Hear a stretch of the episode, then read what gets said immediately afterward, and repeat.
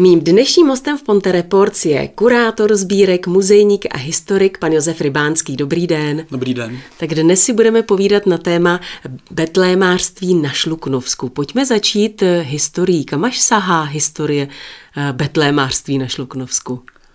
No, stoprocentně můžeme říct, že sahá do 17. století.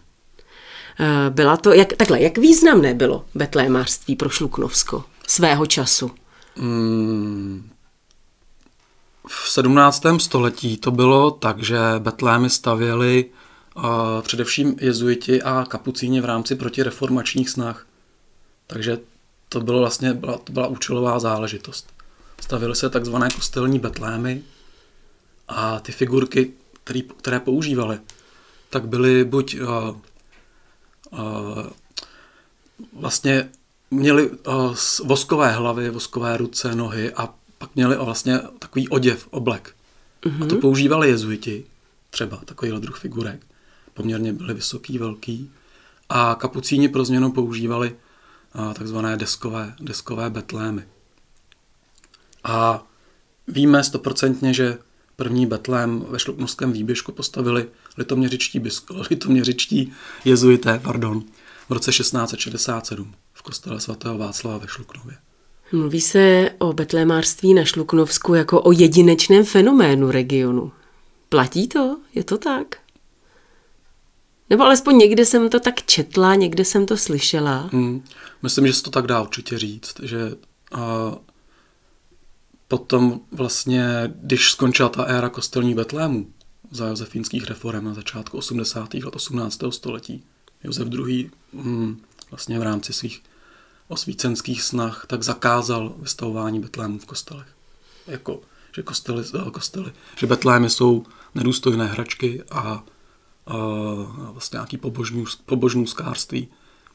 A, ale to vlastně zapříčinilo to, že se ty betlémy začaly dostávat do toho lidového prostředí. Oni vlastně oni nechtěli přijít, tak se začaly ty betlémy vytvářet sami. A nejen vytvářet sami, ale vlastně na úplném začátku, tak si, se dovážely betlémové figurky, dovážely se z vídeňských trhů a že vlastně šluknovský výběžek tak byl, hm, dá se říct, že poměrně rozvinuté místo v tehdejší době, už vlastně ve druhé polovině 18. století, tak se tam začal hodně produkovat uh, textil, lněné plátno a bavlněné látky. A ty obchodníci, tak eh, ze šluknovského výběžku, tak chodili na trhy do Vídně. A tam nakupovali ty figurky, které eh, vytvářeli řezbáři z, z Tyrolska a nosili je pěšky na zpátek domů do šluknovského výběžku. Tam si získali oblibu, pak tam přímo ty řezbáři začali jezdit a prodávat třeba ve Šluknově v první půlce 19. století. A pak už vlastně to začali přímo ty místní lidi řezat a to je vlastně začátek té opravdu lidové tradice, která dosáhla vrcholu na přelomu 19. a 20. století a hlavně prvních desetiletí 20. století. A to byla vlastně jakoby ta zlatá doba toho betlémářství. A v té době a to byl opravdu rozšířený a významný fenomén. V roce 1943 vznikla taková kniha o betlémářích a betlém, betlémovém umění mm, na Šluknovsku, a ten autor, pan Bergman, tak napočítal 400 domácích betlémů celých, celém výběžku. Je dneska ve Šluknovském výběžku někde muzeum betlémů? Není tam přímo muzeum betlémů, není to třeba jako v Třebechovicích pod Orbem, ale je vlastně pobočka Děčínského muzea v Rumburku, Rumburské muzeum, a to se vlastně té tradici a historii betlémářství věnuje pravidelně a soustavně. A víte třeba, jak, jaký nejstarší Betlém je tam k vidění? No, uh, jsou tam určitě figurky třeba od těch uh, betlémářů, kteří ještě tvořili uh, v, jako před polovinou 19. století, kdy ještě ne, nenastoupila ta, ta vlastně vrcholná fáze.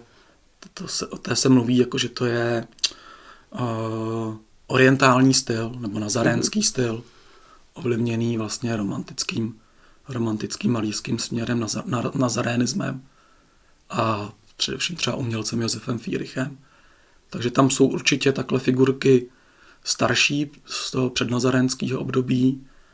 Dokonce tam je nějaký poměrně hodně starý Betlém uh, z Příbramska, zajímavý. Ale já teď popravdě nevím, jestli je z 18. století nebo 17.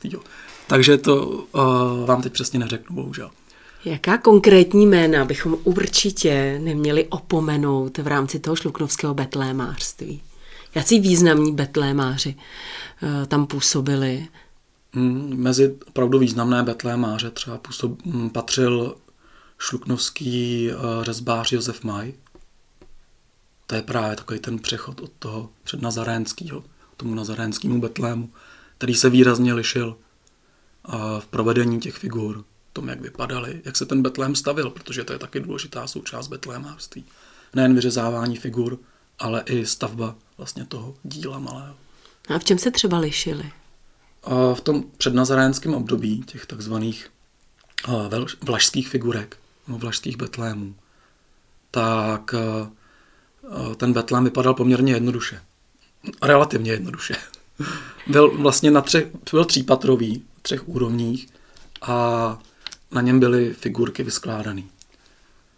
A nebylo tam, bylo tam, byly tam nějaký přírodniny, které jako by dotvářely mm, nějaký pocit z krajiny, a když pak nastoupilo to uh, nazarénský, nebo no, to nazarénské období, tak ty betlémy uh, získaly celou krajinu a napodobovali přímo vlastně to místo, kde se odehrál ten biblický příběh, že, dnešní Palestínu nebo oblast Palestiny.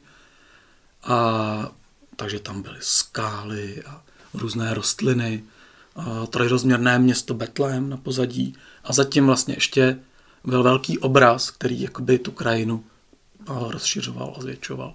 A do toho bylo zasazeno, byla zasazená celá řada figurek.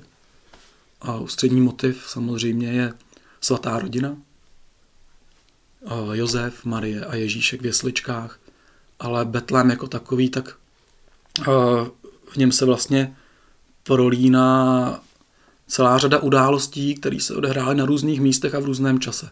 A my je máme vlastně před sebou na jednom, v jednom, v jednom, v jednom kousku. Eh, vyřezat betlém je jedna věc eh, a některé ty figurky, nebo většina těch figurek eh, se ještě ale museli i namalovat. Dělal to pořád ten jeden, dělal to řezbář i maloval, anebo pak na to byla taková ta kooperace, ta spolupráce?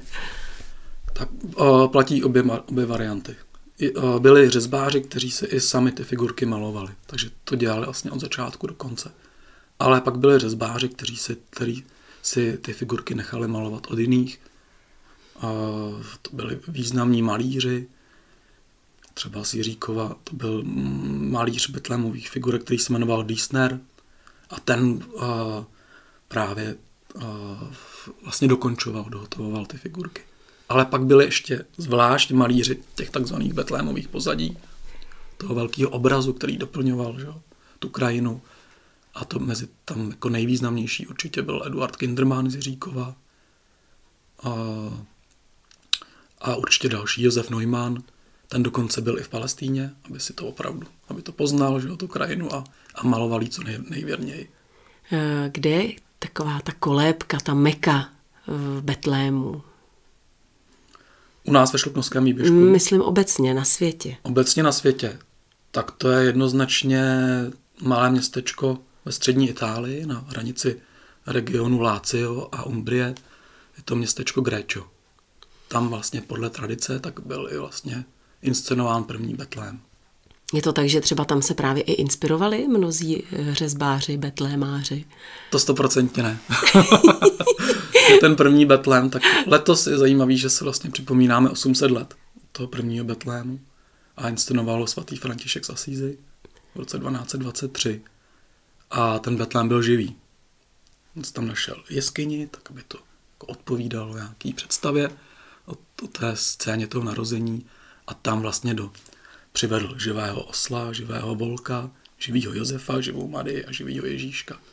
A vlastně na pozadí tohle živého Betlému, tak on sloužil vlastně uh, 25. prosince mši na vlastně božího vánoční. Pojďme se ještě vrátit eh, do Šluknova, eh, šluknovské betlémářství, kde můžeme vidět stopu někde v Evropě, případně ve světě šluknovských betlémářů, řezbářů. Ty figurky se dostaly opravdu do celého světa. Třeba v té knize u Hance Bergmana z roku 1943, tak on tam jmenuje u některých řezbářů, že ty figurky se prodávaly do Ameriky, do Německa samozřejmě. Jsou muzea třeba v Budyšíně, myslím, že je celý Betlém od jednoho ze šluknovských řezbářů. Ta, ten rádius byl nakonec docela velký. A ty vlastně nejproduktivnější tvůrci, třeba takový Anton Wendler z Jiříkova, tak uh, oni řezali za tu kariéru několik tisíc těch figur. Bavíme se stále o jednotlivcích, ale oni vznikali ty betle, betlémářské spolky přímo. Bylo to tak, že každý řezbář, betlémář musel být členem toho spolku? Ne, ne, ne, určitě ne. Eh, tvrdí se, že nejstarší spolek vznikl už v polovině 19. století ve Fukově. to je dneska bohužel zaniklá vesnice ve eh, Šluknovském výběžku. A ten spolek vznikl už v roce 1852. Ale tam se nezdružovali přímo betlémáři, ale lidi, kteří si chtěli betlém koupit do kostela místního. A ten uh, spolek, který združoval betlémáře, tak vznikl těsně před první světovou válkou v roce 1913 ve Šluknově. Založil ho učitel uh, Anton Pius Ulbrich a tu činnost přerušila první světová válka a pak zase navázali. Potom to byl velký spolek, zajímavý. Pořádali výstavy, pořádali vlastně uh, pochůzky po těch betlémech domácích, kostelních. Ta tradice se vlastně přenesla i dodnes. Ale nebylo to tak, že by každý betlémář musel být členem spolku, to určitě ne. Mělo to nějaké výhody být členem spolku? No, to je otázka. Já jsem třeba čet, jak měli potom vlastně ve 20. 30. letech 20. století velké problémy v tom spolku, že se neustále handrkovali o to, jak ten Betlém má správně vypadat. Jestli je jako dost, dost, jestli odpovídá palestinské krajině, jestli tahle figurka je na tom místě, kde by měla být. Takže let, kdy to bylo, bylo haštaření a pření se o, vlastně z dnešního pohledu ne úplně tak významných věcech.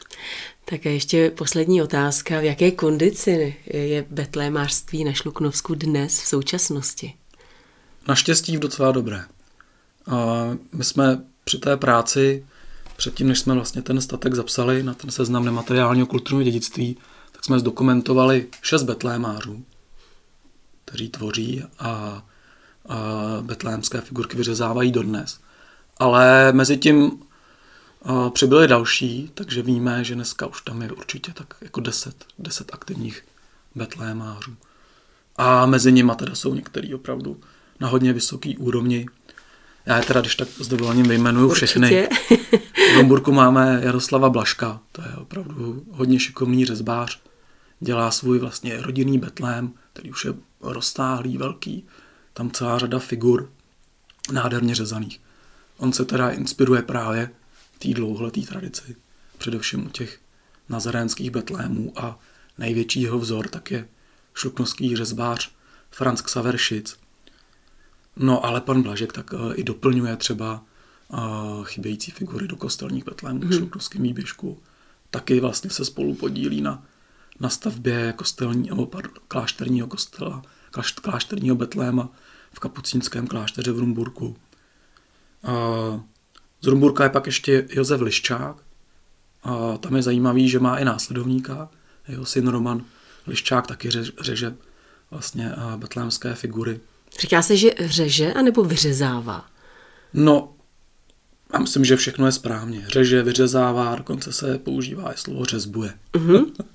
tak jo, pojďme Ale... ještě ta jména dát dohromady. Určitě.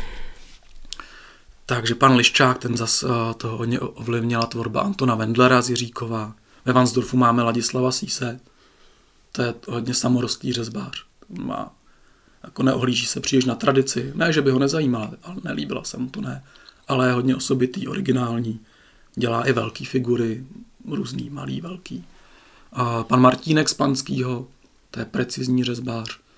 On sám nám říkal, že nejradši vyřezává uh, celý uh, takový výjev, jako třeba právě svatou rodinu nebo útěk do Egypta. A pak máme Jaroslava Koděru z Mikulášovic, to, podobně jako ten pan Sís. Zase je to jako hodně, hodně originální řezbář. Kromě betlémových figurek vyřezává i loutky. A letos třeba, to můžu zmínit, tak eh, Teplické muzeum koupilo od něj dva menší betlémové mm-hmm. soubory. Ve Vansdorfu ještě je pan Maštrla, ten řeže jednotlivé figurky, sám si je i maluje. A hm, posledních možná 11-12 let, tak v Rumburku působí Jiří Cobl a ten vyřezává opravdu velký, krásný, pohyblivý betlém.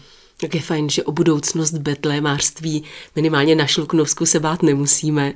Já vám moc krát děkuji za povídání, díky za to, že jste vážil cestu a přeji samozřejmě hodně štěstí. Děkuji, naslyšenou. Mým dnešním hostem ve studiu Ponte Reports byl Josef Rybánský.